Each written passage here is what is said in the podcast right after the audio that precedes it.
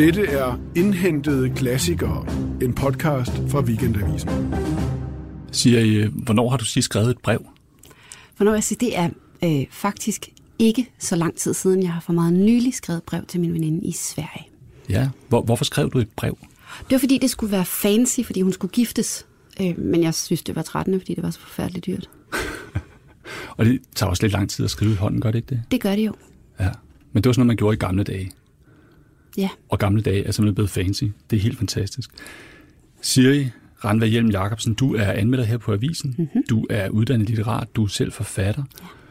Og du har i Weekendavisen skrevet om en af litteraturhistoriens helt store brevromaner. Yes. Og kærlighedsdramaer kan man vel også godt kalde det. Bestemt.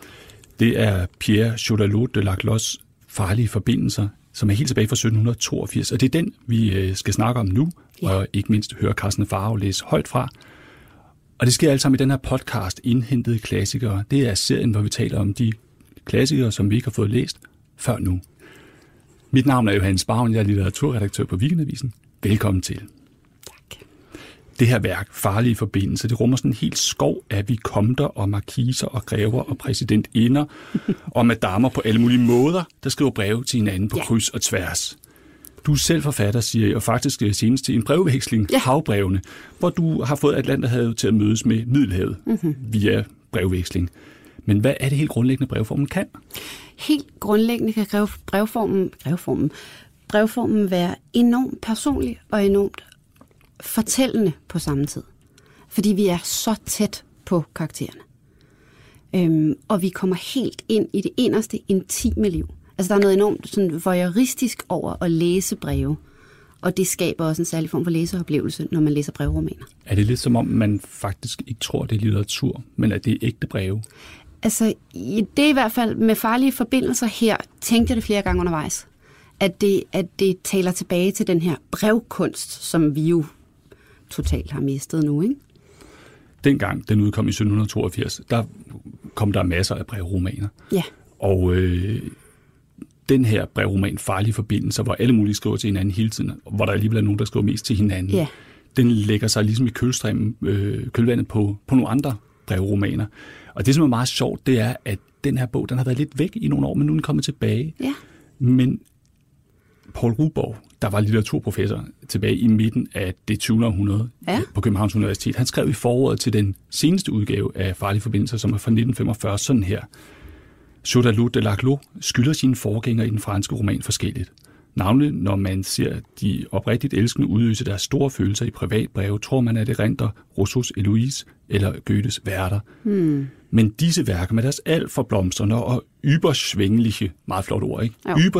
Stil er nu omstunder blegnet, skriver han altså i 45. Hvem vil ikke foretrække Laclos' ironiske mesterværke med dets faste form for Goethes flove og halvoprigtige udgydelser?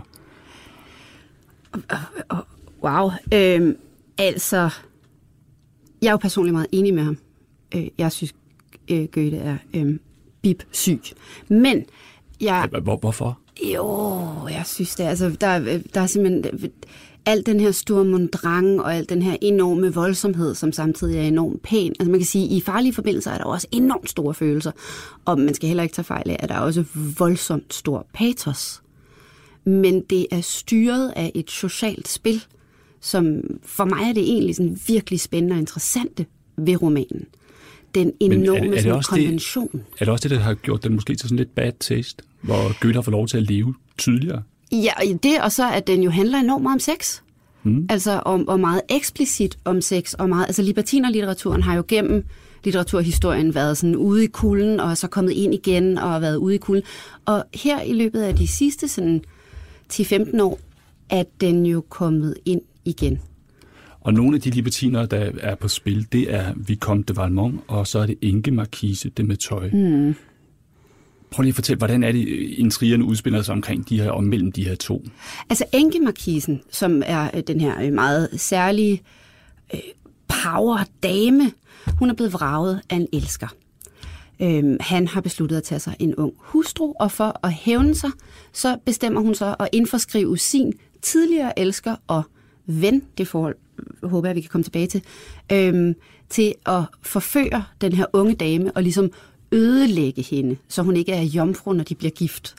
Og det vil jo så ydmyge øhm, Markisens tidligere elsker, og hun vinder, og alle andre taber. Så hun er ligesom æderkommen, der sidder i midten af spindet Yes, og får alle mulige små, undsigelige insekter til at sidde fast. præcis. Som udgangspunkt, og så sker der jo alt muligt, så det ender med at gå hen grueligt galt. Gør det det? Ja, Det tør du faktisk godt plot spoile her. altså det tør jeg godt. Øhm, og det tør jeg, fordi det er sådan en historie, jeg har sådan en forestilling om, at de fleste faktisk kender historien. Ja, fordi Alle har set filmen. ja, det er det, der, det er det, der er det flabet, ikke? Jo. Hvordan kom, du kom jo først til den via bogen. Fordi indhentet klassikere er jo ting, man ikke må have læst før. Ja. Altså, jeg har jo ikke læst bogen før, men jeg har, har set filmen. Øhm, jeg har set øh, begge film, der er lavet over historien. Der er lavet en klassiker fra 88 med John Malkovich og Glenn Close i en af Glenn Close største roller nogensinde, hvis man spørger mig. Og så er der lavet sådan en... øh, Og en der, der er hun æderkoppen. der er hun edderkoppen, der ja. er hun markisen, og hun Ja. ja. gør det fantastisk godt. Og så er der lavet sådan en teeny bopper version, øh, sådan en 90'er film med Sarah Michelle Gellar fra Buffy the Vampire Slayer, og en eller anden øh, tilsvarende ung, blond mand, jeg ikke kan huske, hvad hedder, men som også er sådan meget glat ansigtet. Så bliver nødt til at spørge, så du teenage-versionen eller voksenversionen først? Jeg så voksenversionen først. Jeg kan huske voksenversionen, fra jeg var øh, stor pige, hvor den gjorde udslet lidt indtryk på mig. Den gjorde udsletteligt indtryk på dig, da du var stor pige. Ja. Og det er øh, et stykke tid siden, siger jeg så bare. Øhm, Ja. Hvorfor kom du i tanke om at læse romanen nu? Jamen, det gjorde jeg, fordi, og nu bliver det frygtelig pinligt øh, for sådan en litterat som mig, det gjorde jeg, fordi nogen gjorde mig opmærksom på, at der fandtes en bog. Ja. Øhm, jeg vidste det faktisk ikke. Jeg havde aldrig tænkt over det. Jeg havde bare tænkt, det var en genial 80'er-film, Ja. øhm, som sikkert havde forelæg af en eller anden art. Ja. Øhm, og så kender jeg en, som havde læst bogen og synes, den var glimrende, og så tænkte jeg, okay, men filmen var jo fantastisk. Jeg kunne da prøve. Og så blev jeg ligesom smadret væk af den her enorme fortælling. Ja. Og nu skal vi høre en lille snas af den her vidunderlige fortælling, som øh, Carsten Favre læser op for os. Det er fra et brev, som øh, Markisen, Engel Markisen, Æderkoppen, Yes. skriver til Vikomten, den her lidt yngre øh, Valmont. Hvorfor har du valgt netop det her stykke? Det har jeg, fordi at... Øh, dels fordi det jo virkelig til fulde viser, hvad den her brevform kan. Den enormt civiliserede, overskudsagtige rasen, der er i det her brev. Hun er rasende, hun er forsmået, og hun er i øvrigt også altså, sådan helt alvorligt, dybt, dybt såret og ulykkelig. Men det bliver alt sammen pakket ind i det her smukke, smukke, fuldendte overskudssprog. Det er den ene side af det. Den anden side af det er, at hun er en enormt spændende øh, kvindelig romankarakter. Altså hun er en, øh, en sådan en underlig øh, prototype feminist her for flere hundrede år siden. Øhm, og det kommer også til udtryk i det her afsnit. Lad os øh, høre det. Marquise de Merteuil til Vicomte de Valmont. Hvor deres frygt dog påkalder min medlidenhed. Hvor den dog viser min overlegenhed over dem. Og de vil lære mig noget. De vil lede mig, kære Valmont. Hvor er afstanden mellem dem og mig stor endnu? Nej, al deres mandfolkestolthed er ikke nok til at fylde den afgrund, der skiller os. De kan ikke udføre mine planer, altså finder de dem umulige. Nej, Vicomte, deres råd har sat mig i dårlig humør. Det skal jeg ikke nægte. At de dækker over deres utrolige klodsethed over for deres præsidentinde, vi triumferende er forkynde, at de har fået den ængstlige dame, der elsker dem, til at miste fatningen. Ja, lad gå med det. At de har opnået et blik, et eneste blik fra hende, får mig til at smile, og jeg lader det passere at de, efter at de modstræbende har indset, hvor lidt deres opførsel er værd, håber på at kunne skjule det for mig ved at glæde mig med den storslåede anstrengelse, de har gjort for at føre to børn sammen, der begge to brænder efter at være sammen, og som, i parentes bemærket, en og alene kan takke mig for denne brændende at tro. Det har jeg heller ikke noget imod.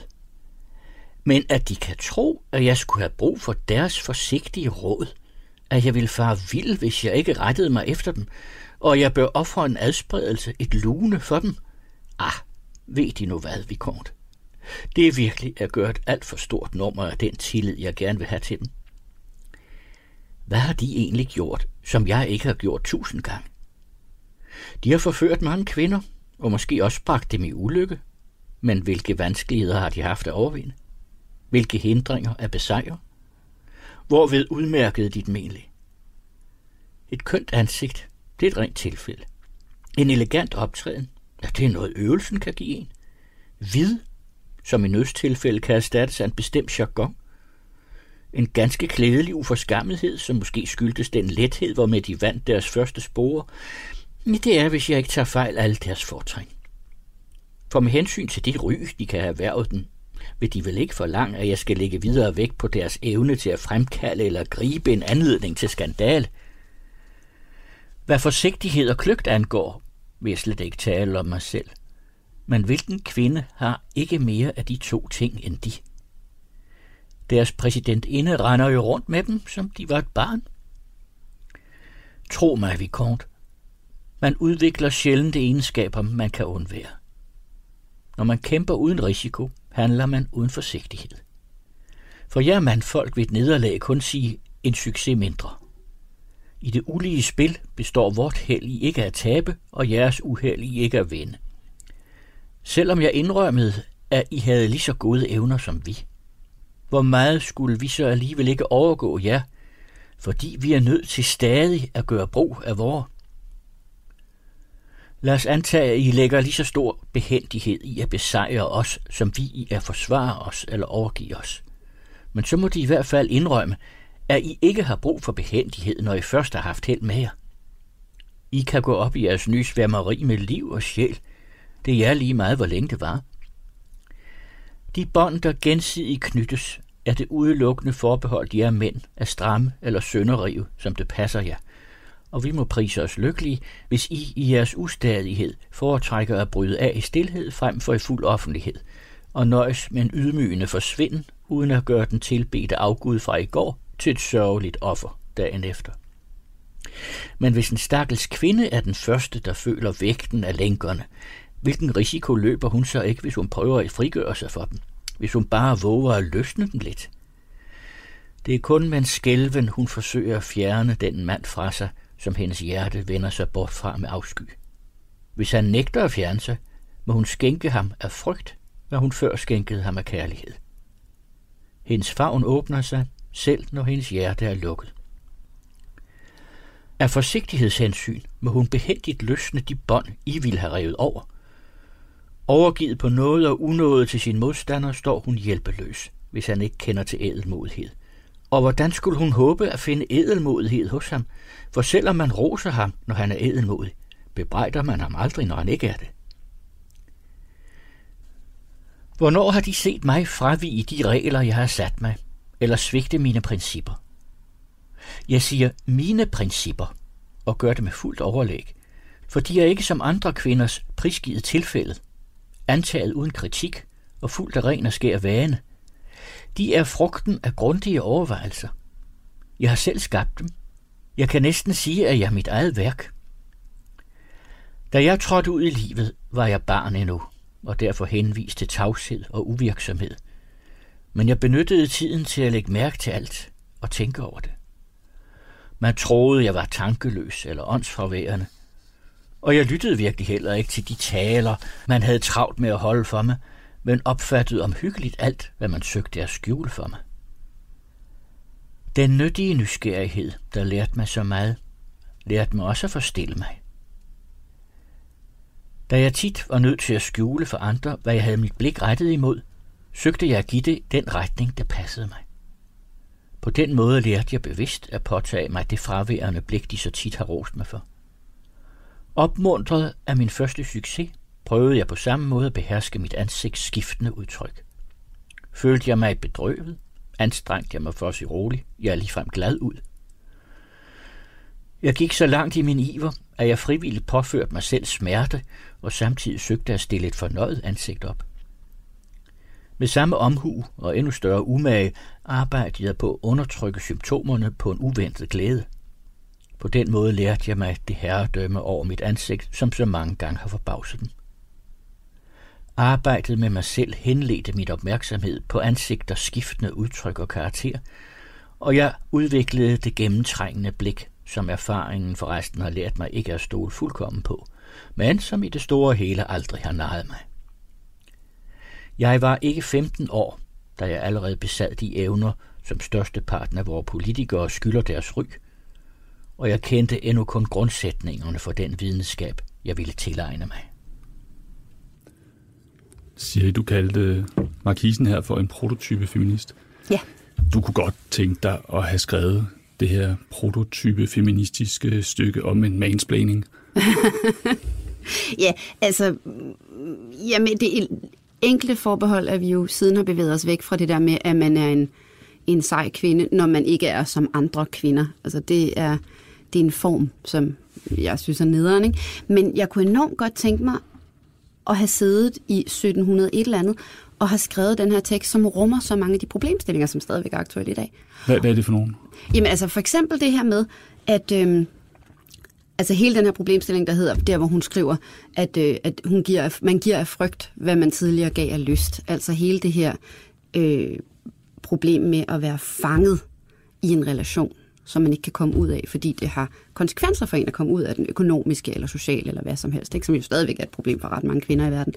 Og også... Ja, altså, så bliver det så spørge, er det også et problem for dig? Nej, Nej. Øh, det er det ikke øh, der er jeg også heldigt stillet, at jeg kan betale min egen husleje. så det er øhm, sådan en slags tredjeparts identifikation? Det er en, yes, altså det, det, det er et omfattende socialt problem, som jeg ikke selv lider under, kan man sige. Øhm, en men, anden, men kan du prøve at beskrive, hvad der er sket med, med, både med kønssyn og med kærlighedslivet i de her 237 år? Der er sket enormt meget. Øh, altså, vi har jo fået en tilnærmelsesvis ligestilling, som, som man ikke engang kunne konceptualisere dengang, øh, men som Johan øh, Laclos trods alt alligevel konceptualiserer negativt her ved at sige, at den ikke findes. Øh, men samtidig har vi jo også stadigvæk øh, nogle, nogle udfordringer. Altså, hun sætter ord på noget, som jo stadigvæk er en ting, man siger i dag, det her med, at øh, kvinder må løbe dobbelt så hurtigt for at nå lige så langt. Det er, sådan set... er, er det rigtigt? Har du selv oplevet det? Øh, ja, det har jeg oplevet. Ja, hvordan? Øh, det har jeg oplevet i altså, universitetssammenhæng, og det har jeg oplevet i alle mulige andre sammenhæng, hvor det, altså, det har jeg oplevet som, som, som ung øh, kvindelig forfatter spire, og siden som det kuriøse ved at være ung forfatter, det kan man jo få lov at være, selvom man ikke længere er ung, så længe man stadig er ny, ikke? altså som ny øh, kvindelig forfatter, overhovedet som det her koncept kvindelig forfatter, hvor man ligesom har skulle bevise lidt mere. Og, Hvordan kommer det til udtryk? Øh, Øhm, personligt eksempel, jeg har skrevet en roman, der hedder Ø, som handler om migration og som handler om længsel, men når man går ind på bibliotekssiden, hvor der er emneord til alle bøgerne, så står der, at den handler om kvinder. Øh, og det gør den, fordi at den har kvindelige hovedpersoner, og fordi jeg er en kvinde.